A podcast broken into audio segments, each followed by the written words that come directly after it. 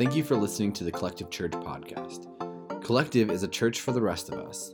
That means if you've never been to church, if you walked away from church, or have struggled to find a church home, we were started for you. For more information about Collective and how to join us on a Sunday morning, please head to www.mycollective.church. So last week was the first Sunday that I wasn't here at Collective ever. Most of you didn't notice, which is a really good thing. Uh, but Collective is a 45 week old church. And while I haven't preached every Sunday since we launched in September, I've been here every Sunday at 7 or 8 a.m. with our team. And so last week, our amazing team and our incredible leaders stepped up so my wife and I could go uh, to church at one of our supporting churches and have a Sunday as a family. And it was great. I'm so thankful for all the people who make this church special to know that I don't have to be here for this community to still exist and for this church to still be who they are. I did hear, however, that CT preached last week and talked about how much he hates dogs. Clearly, something is wrong with CT because he hates dogs. It is real, by the way. I have like the most adorable dog on the planet, and every time he's like, get away from me. But he does, he hates dogs. So, in order to make up for CT's hatred of dogs, we're gonna spend the next 30 minutes watching dog videos on YouTube. We can check that out. It's good. Come on. Like, how do you not love dogs? No, I'm just kidding. You guys can take that off. You can take that off. To be honest, some of you are too okay with watching 30 minutes of dog videos on YouTube right now. You can go home and do that later. Come on, just Google dog, and it, it's insane. I watched probably like 50 dog videos to find that one because I love dogs. That's what normal people do, CT. So, being a new church, and more specifically, we are a portable church. We don't have an office for collective. And so, our goal one day is to have an office, but in order to save some money, I spend my days at local coffee shops. On any given day, you'll find me at the Starbucks on 7th Street. I'll spend time at the Mount Airy Starbucks. I'll even drive all the way out to Hagerstown to work from a Starbucks there. The added bonus about Hagerstown is I get to go to Mission Barbecue, which I think is like the best restaurant ever. But yeah, see, we'll clap for that, whatever. clap for whatever we want. But one of the struggles that I have with working out of coffee shops is that I can't help but watch people.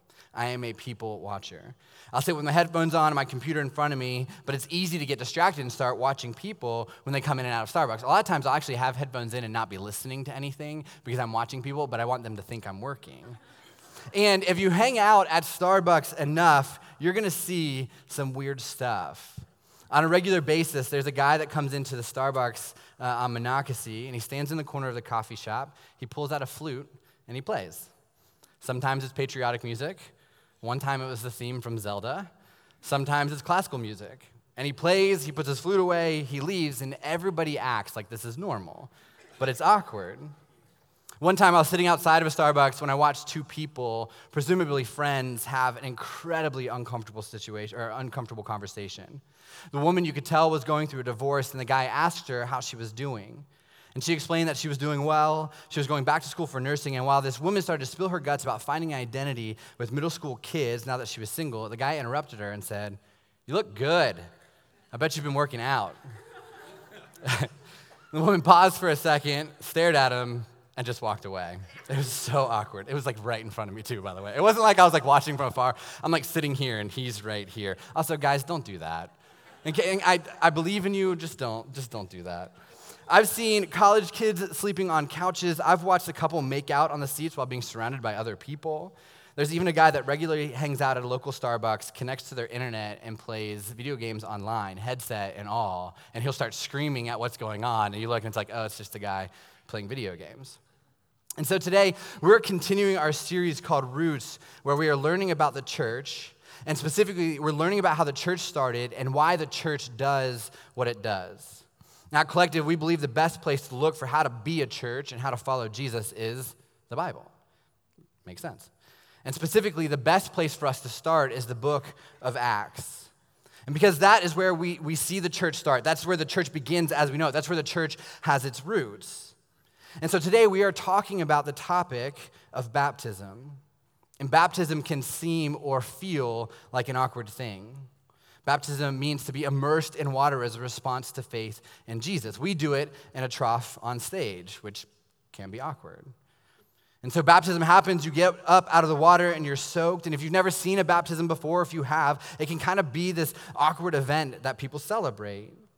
But in order to learn why the church celebrates baptism and why it's important, we have to go back to its roots. We have to go back to the first church and back to the book of Acts.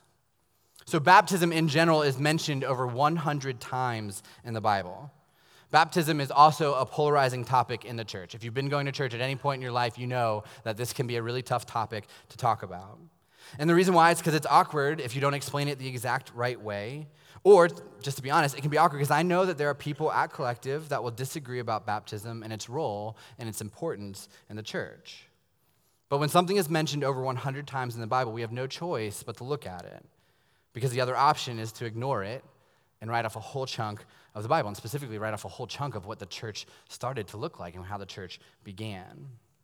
And so I know from experience that this is a touchy subject for a lot of people. A lot of you were baptized a certain way, or you've seen it done a certain way. And you might not really even care about Jesus anymore, or maybe at some point you decided to kind of walk away from it, but you're here exploring. But at some point in your life, you went through a religious rite, and if somebody's going to talk bad about that, you're ready to throw down. Or your great grandma was the holiest person you'd ever known. She was baptized a certain way, so if anyone's going to question your great grandma, then you just write them off. So let me ask before we actually begin today please don't make this about your great grandma, who's a holy person and loved Jesus and is probably with him right now. Because there are a lot of hypotheticals that we can get into with this topic. But the Bible says that God is just. And so I'm confident that God is big enough to figure out all of the hypothetical questions that our puny human brains have running around in them. So for today, as we talk about this topic, let's just make this about you, about a step that you need to wrestle with, about what you are going to do or what you are not going to do. My goal today isn't to tell you my opinions on baptism. You'll probably be able to figure out where I stand because I go back to the book of Acts, and what they taught is what we want to teach here at this church. But this is not me soapboxing. My goal is to go back to the beginning and learn what Scripture teaches. Just like every topic in this series, we're focusing on the first church, the group of people that watched Jesus live, die, and resurrect from the dead, and their response to that. Their response to that was the church, and their actions that they took place when they started this church and impacted the community are what we want to model ourselves after. So, when talking about baptism, that's where we start. So, at Collective, the Bible is our authority. It's not a pastor, it's not a denomination, it's not tradition. It's what does the Bible say? Now, sometimes following the Bible goes along with our lives already. We are living a certain way, we find out that's what the Bible teaches, and we think, great, I want to do my life like that anyways. But there are times in our lives when the Bible contradicts what we have done, haven't done, or are doing in the present, and so we have to wrestle with that. We have to ask ourselves Am I going to live that way, or the way that culture wants, or even the way that I want? Or am I going to do what Scripture teaches? And so, what does Scripture teach us about baptism and the church? And more importantly, why do we get baptized? Why do we celebrate this thing? In Acts 2, uh, which we've been in for this whole series, we'll be in for the next few weeks as we look at how this church began. In Acts 2, a crowd is gathered in Jerusalem. And so Peter, one of Jesus' followers, teaches thousands of people about the fact that Jesus died on a cross, the fact that he was buried for three days, and then rose from the grave. And Peter's not just talking from theory or something he heard, he's talking from something that he saw. He's sharing with them the story of Jesus from his own perspective. And Peter teaches these people that Jesus did this, he died and resurrected from the dead, so that, we can, that he can take on the punishment that we deserve because of our sin. Peter teaches that Jesus did this so that we can receive grace, that Jesus did this so that we can be forgiven, that Jesus did this so that we can be made new. And this is what happened, Acts 2, starting verse 37. When the people heard this, they were cut to the heart and said to Peter and the other apostles, Brothers, what shall we do? And Peter replied, Repent and be baptized, every one of you, in the name of Jesus Christ for the forgiveness of your sins, and you will receive the gift of the Holy Spirit. So they ask, What do we do? And Peter says, Here's, here's, here's your next step. Like you believe, let's do this. And that's what exactly what they did. In Acts 2:41, the story continues. It says, Those who accepted his message were baptized, and about 3,000 were added to their number that day. So, here in this book and in this story, this is the very first account of baptism in the history of the church. Baptism was talked about before, it was something that we see before, but this is the first time it's ever mentioned with this idea of church being connected to it. And this answers the question why do we do it? We get baptized because it is the union of our heart and our actions as we give our life to Jesus. Now, throughout Christian history, people have gravitated toward one or the other of these. They'll either gravitate towards baptism or they'll gravitate toward faith, right? If you've been in church at any time, you know the argument. Everybody just goes back and forth, stares at each other a bunch, yells a bunch of things. Nobody ever makes a decision. That's kind of what the church has done for a very long time. And so if you were raised in certain traditions, you know that the early church, the, the beginning, a few hundred years after this, leaned heavily toward baptism. This is why churches started baptizing babies. But in order to understand why they did that, you have to understand the cultural background of why this happened. And so I'm going to give you a little bit of history of why infant baptism started in the church. Infant baptism did not gain wide acceptance until the time of Augustine, who was a pastor and a theologian, which was about 400 years after Jesus resurrected from the dead. Augustine took the position that infants are born sinners. So, in Augustine's mind, he read scripture and he decided that he thought that all children, no matter one day old or however old they are, like it didn't matter, they, they were sinners. They were sinful beings. And so, when Augustine presented this to churches, churches started looking around and realizing at that time infant mortality was over 50%. And so, their thought, the church's thought was if there's a 50 50 shot that my baby won't live to see their second birthday, I want to baptize him or her as quickly as I can so that if they die, they'll be with Jesus. And that's how infant baptism was actually introduced to the church. It's not from Scripture. Augustine's assumptions about children being born with sin is a misinterpretation and something that he twisted. But it's not from Scripture. It's not from the example that the early church set. It was out of fear. So here's this tradition that started 400 years after Jesus resurrected from the dead, 400 years after the church had already started, that has decided, we're afraid, so this is what we're going to do. Fast forward to the 16th century when the Reformation begins, people like John Calvin and Martin Luther came along, Calvinism, Lutheranism, if you've heard of those.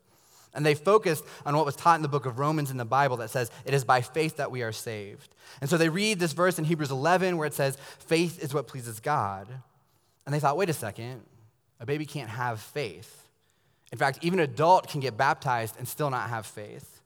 So the reformers swung the pendulum completely to the other side, and they said it was only about faith. It was all about your heart, and that your actions mean nothing.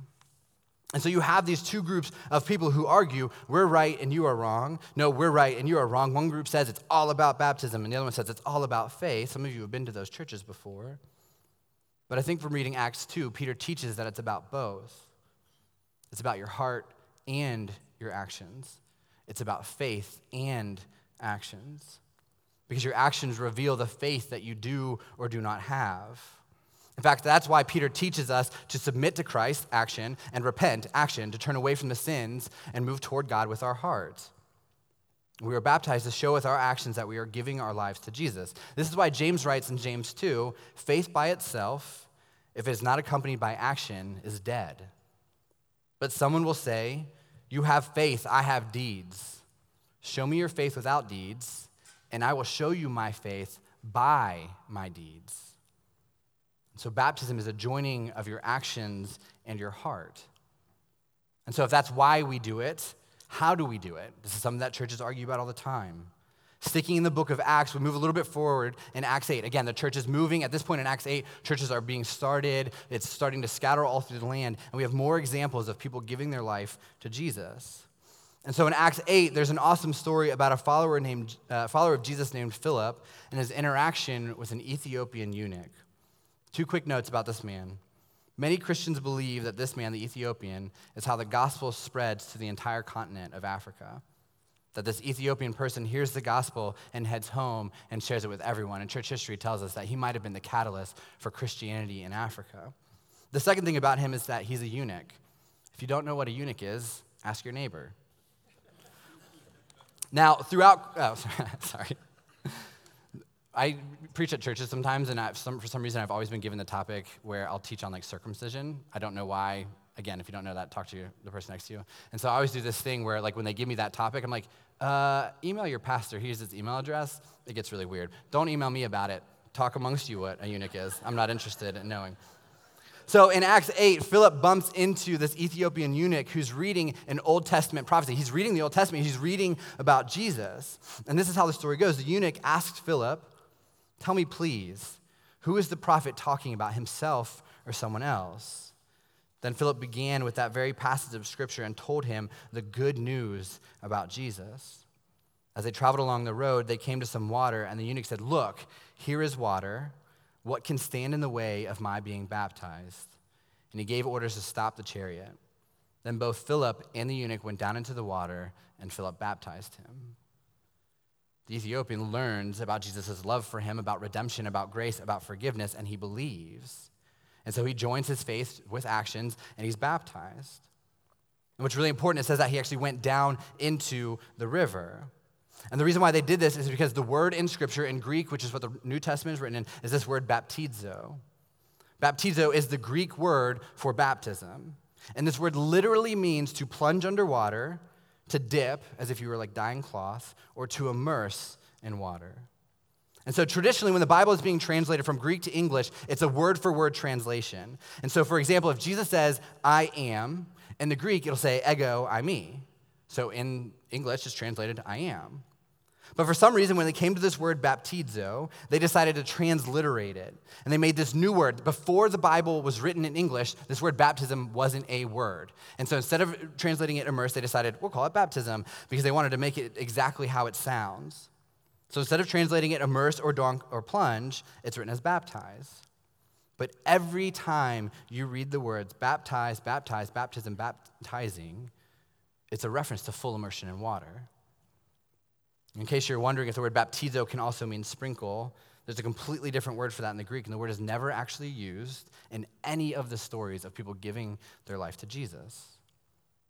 When I was in college, to understand even better what the Bible was talking about uh, when it came to the word baptizo and other things in, the, in, in Scripture, we looked at Greek literature stuff that was written before biblical times, stuff that was written before the Bible. And we actually looked at an account of a naval battle and in this story, there were two ships in a naval battle, and the one who won was writing an account back to Rome, talking about what had happened, saying what, what they did. And in the letter, it said that they baptizoed the other ship after a long battle. They baptized the ship. So, what does this mean? It doesn't mean they rode up next to it, they splashed it with some water, they made some waves. It means they sunk it. They immersed it. They put that ship at the bottom of the sea. They won the battle. That's what it means to baptize. Paul writes in Romans 6, or don't you know that all of us who were baptized into Christ were baptized into his death? We were therefore buried with him through baptism into death, in order that, just as Christ was raised from the dead through the glory of the Father, we too live a new life. If you sprinkle someone with water, if you just pour a few drops on their head, this imagery doesn't make any sense. This idea goes away. This verse ends up meaning nothing. And I know that a lot of you were raised in different traditions where this was not how baptism was practiced, where it was full immersion in water. And you're thinking, why did my group do it differently? And to be honest, I don't know the answer to that. I don't know why some churches at some point decide to walk away what Scripture teaches and decide, let's follow what this guy Augustine says, or follow 1600 years later and go, this guy. I don't fully understand why that happened, but my encouragement to you is if you are in that place and you're struggling with this idea and you're wrestling with this, which I know a lot of you are, I would encourage you to go back and ask your former priest or pastor or even your grandma why they did it differently. Because in the early church, they did it one way and one way only. And so, why people would change that, I just don't know. One of the questions I get all the time from people uh, when we talk about baptism or even when we celebrate it people ask me, My parents had me sprinkled when I was a baby, should I be immersed? And I believe that you should do what the people in the early church did when they accepted Jesus as their Lord. So if you're asking my opinion, yes, I do think you should be immersed. Something that often comes up with that is my parents went through this important thing when I was a child. Won't that invalidate that? If I'm being honest, I don't think so.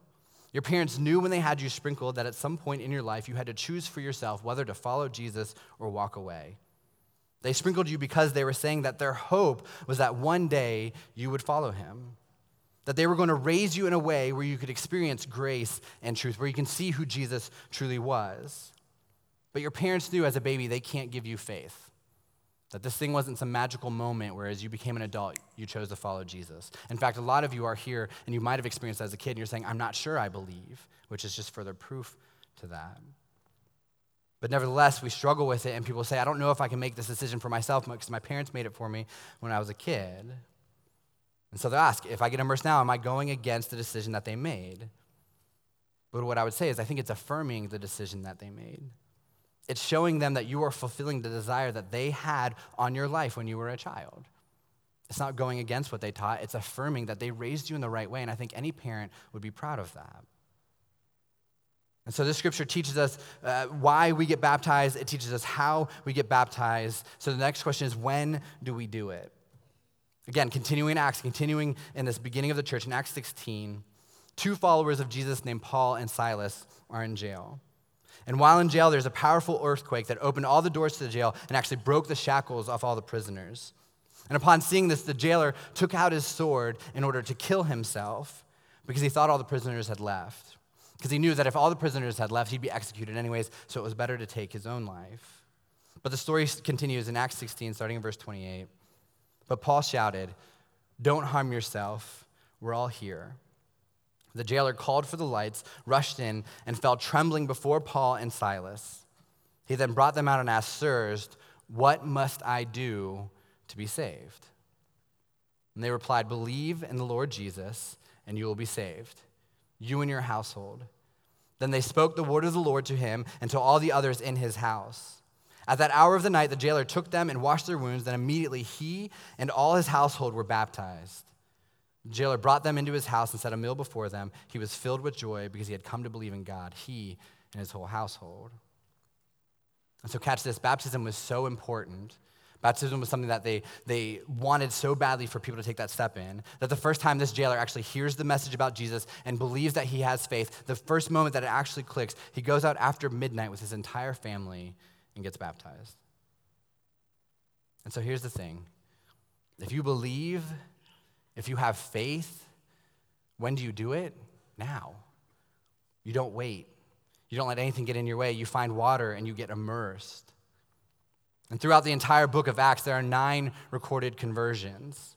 And people who once didn't believe in Jesus, accepting grace and forgiveness and letting Jesus be the leader of their life. There's nine of those. And all of them begin with faith in Jesus, and all of them end with baptism into Jesus. Every single one of them. Now, in talking about baptism, some people will say, I can point to this one verse here that doesn't mention baptism. And so, what are they asking when they say that? What essentially they're saying is, doesn't that mean it's not part of it? right? Like we'll read it and we'll read a little bit later and say, hey, this isn't mentioned, so therefore I don't think it's important. But I don't think that's the case, and here's why. When I was in college, baptism was actually a topic that we discussed a lot. Uh, so I went to a small Christian liberal arts school in Johnson City, Tennessee, and there are people from all different backgrounds. It wasn't just, you know, the non-denominational church. It was people from everywhere. And so upon like experiencing that, I decided to spend my next four years of college writing all of my papers on baptism. Church history, baptism. Greek, baptism. Acts, baptism. But it was an illustration from my professor that really made it all click for me. One afternoon, we were discussing the topic when he asked me, When is someone officially married? He says, Is it when the preacher says, I now pronounce you husband and wife? Is it when you sign the marriage license? Is it when you consummate the marriage on your wedding night? When would you say that someone is married? And so my first response was, Well, it has to be when you sign the license because that's when it's legal. And that's when he responded, You're right, in some context. But he went on to explain that in many cultures, marriage isn't legal until it's consummated. You can have a ceremony, you can have pronouncement, you can sign the paperwork, but until the two become one, if you know what I mean, it isn't recognized.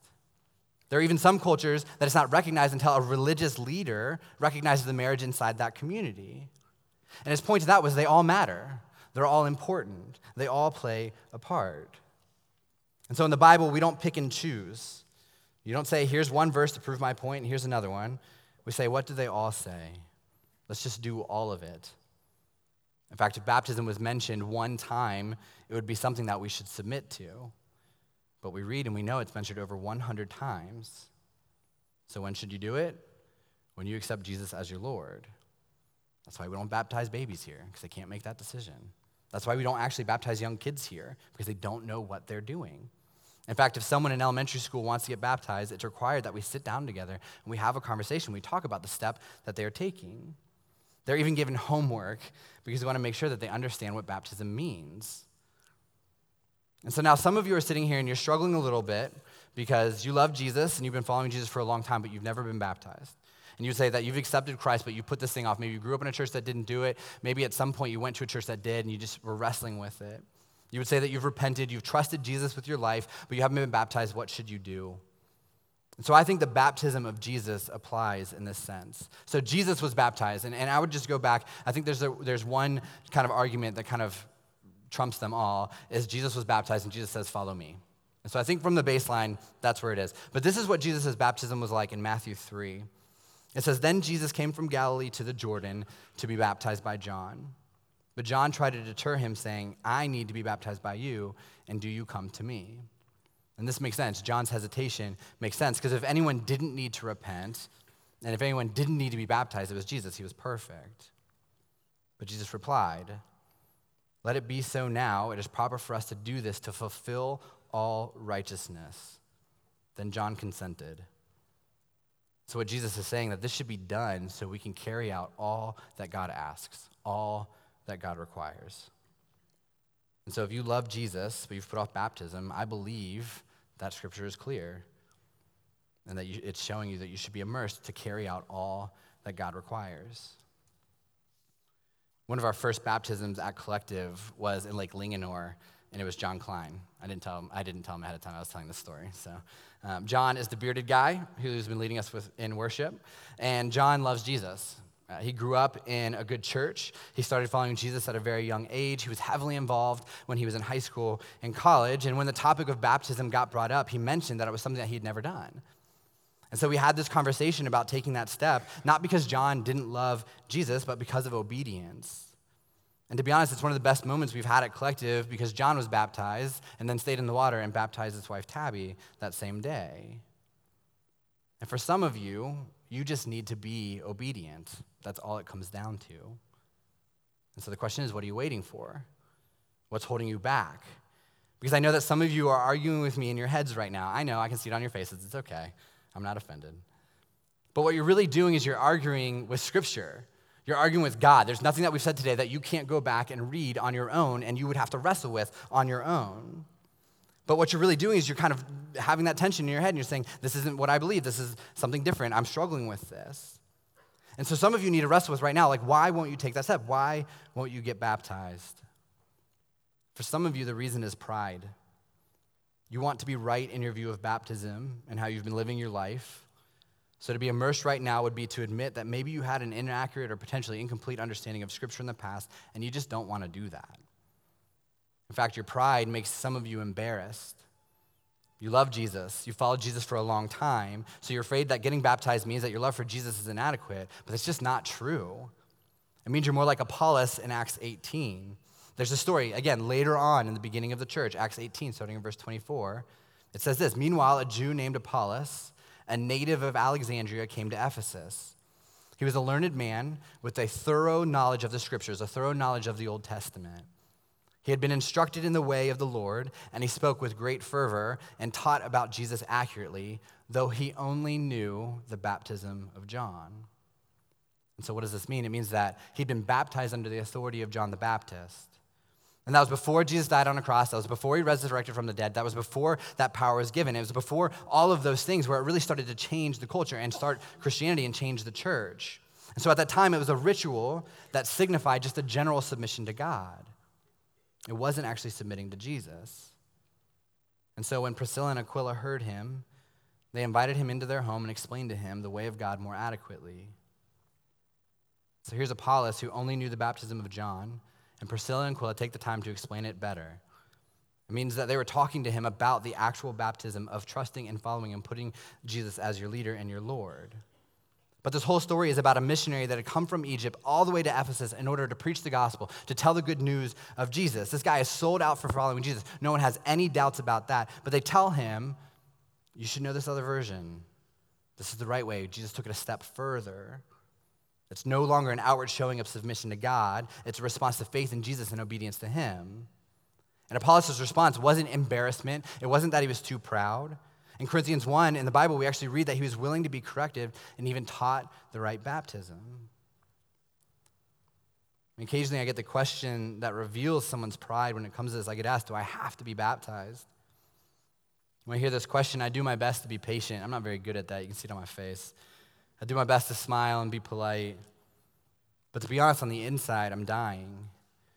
Because when we ask, Do I have to get baptized? I think God, I think our Father in heaven wants to say, Please don't. That if you're asking if I have to, just don't. Because God would say He sent His Son who bled and died and suffered for us. And if it's inconveniencing us by being immersed, then just don't do it. But pride gets in the way. Pride says, I'm not going to do that awkward thing. Pride says, I don't need that. Pride says, I'm embarrassed. Pride says, it would look weird if I got baptized because I already love Jesus. Pride says, that's not for me. Pride says, maybe next time. And Jesus says, everyone who humbles themselves will be exalted, and everyone who exalts themselves will be humbled. Baptism is a humbling experience.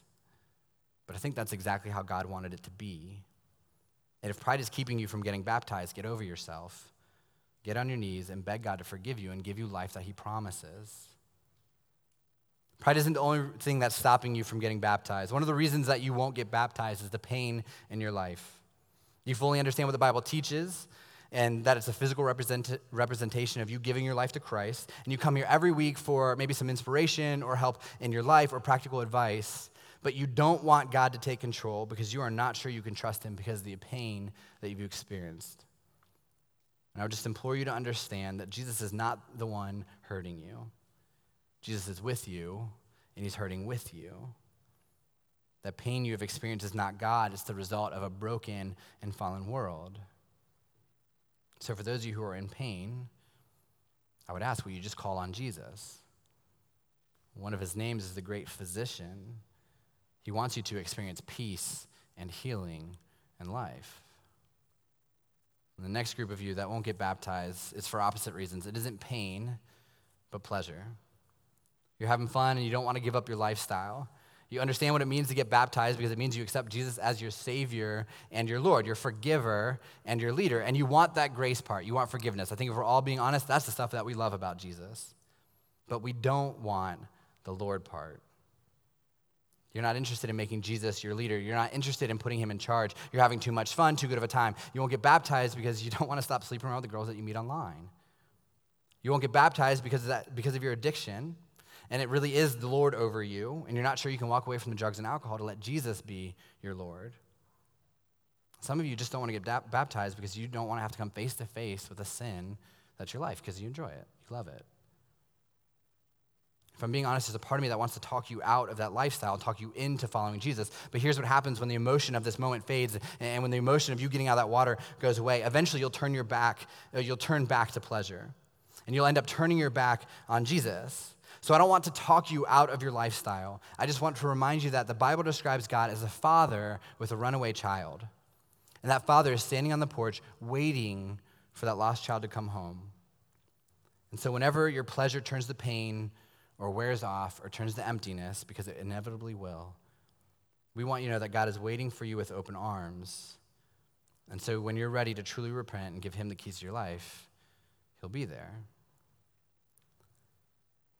Now, I'm not trying to convince you that someone is wrong and someone is right. That's not the goal of this sermon. It's not the goal of this series. That's not why we're doing Roots. But the goal is to go back to the first church, to follow the truest example that we have. The people who were with Jesus saw him die and resurrect, and their response was to give their lives to him. This group of people, this church in the book of Acts, are the best representation of how we should live our lives and what the church should look like. And so, baptism is a gift. It's where we draw a line in the sand. And if baptism is just a theological conversation that takes place among the already convinced, then we miss the point. But if it is part of a message that we're holding out to the world that proclaims grace and hope and truth, then it's something that we're called to be passionate about. That's why we talk about baptism here at Collective. That's why we're going to celebrate baptism today. In just a few moments, we're going to celebrate communion. And after that, we're going to sing one more song. And during that time, there are going to be multiple people who get immersed in that water. Here's what I want to end with today. I want to end with words from Paul. Paul, who persecuted Christians, Paul, who hated the church, but was someone who experienced Jesus and accepted the grace that he offers and was baptized. Here's what he says in Acts 22. He says, And now, what are you waiting for? Get up, be baptized, and wash your sins away, calling on his name. And so, what are you waiting for? What is standing in your way? You don't have to be perfect. You don't have to have all the answers. You just have to be willing to receive grace, to receive forgiveness, and let Jesus be the Lord of your life. And it really is that simple. And so, if you're ready, the question is why wait? This is not something that we usually do at Collective, uh, but we're going to do it today. If you are ready today, do it. We don't do altar calls. We'll probably never do this again. But if we're going to talk about baptism, and some of you have been wrestling and praying about this and seeking out scripture and seeking out advice, and some of you are in that place to do it. We actually have a change of clothes for you. I sent out our intern this morning to buy shorts, and we have t shirts. And so there's nothing standing in your way from taking this step if that's where you are. You can join other people who are getting baptized today. You're not alone. It's not a trick. We're not saying people are getting baptized, and in a second, no one's doing it, and we're waiting for you. but here's what I would say in this church, at, at Collective Church right now, you are surrounded by a group of people who are here for you and rooting for you. They want what's best for you. They want you to experience life to the fullest, and they want to be in this community together. And so, if you're here today and you're wrestling with that and something clicked or something made sense or there's something that you're ready to do, in a few moments, I'm going to pray. And then during communion, just stand up, go out to the, to the lobby, meet the other people that are going to make that decision today, and let's do it together. But the real thing that you have to wrestle with is what are you waiting for? Get up, be baptized, and wash your sins away, calling on his name. Let's pray. God, thank you for the first church. Um, God, thank you that we have an example. Um, God, to be honest, thank you that we don't have to rely on people who hundreds of years later decided to change things. Um, God, that people hundreds of years later had a different opinion or had a different thought or even to be honest, the politics of church, God, that we can just go back to the beginning, we can see what was done, and we can say that. That's what we're going to do. That's how we're going to celebrate. That's how we're going to move. That's how we're going to be a church. That's how we're going to love this community. And that's how we're going to celebrate life and new life in you. God, I pray for the people today that are wrestling with that decision or grew up in a church that taught something different. God, that ultimately they, they seek you in this and they read scripture in this and they ask questions in this. But God, ultimately, that this doesn't become a topic that separates people and pushes people away or makes people feel uncomfortable. But, but God, honestly, that we all know that this is the safest place to be as we work through those things. God, there's no better place to be than your church.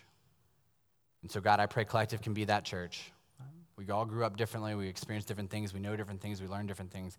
But God, no matter what, this is the safest place for us to be to wrestle with small decisions and big decisions like baptism. God, thank you that your desire is to make us new, to wash us clean, to give us a new identity.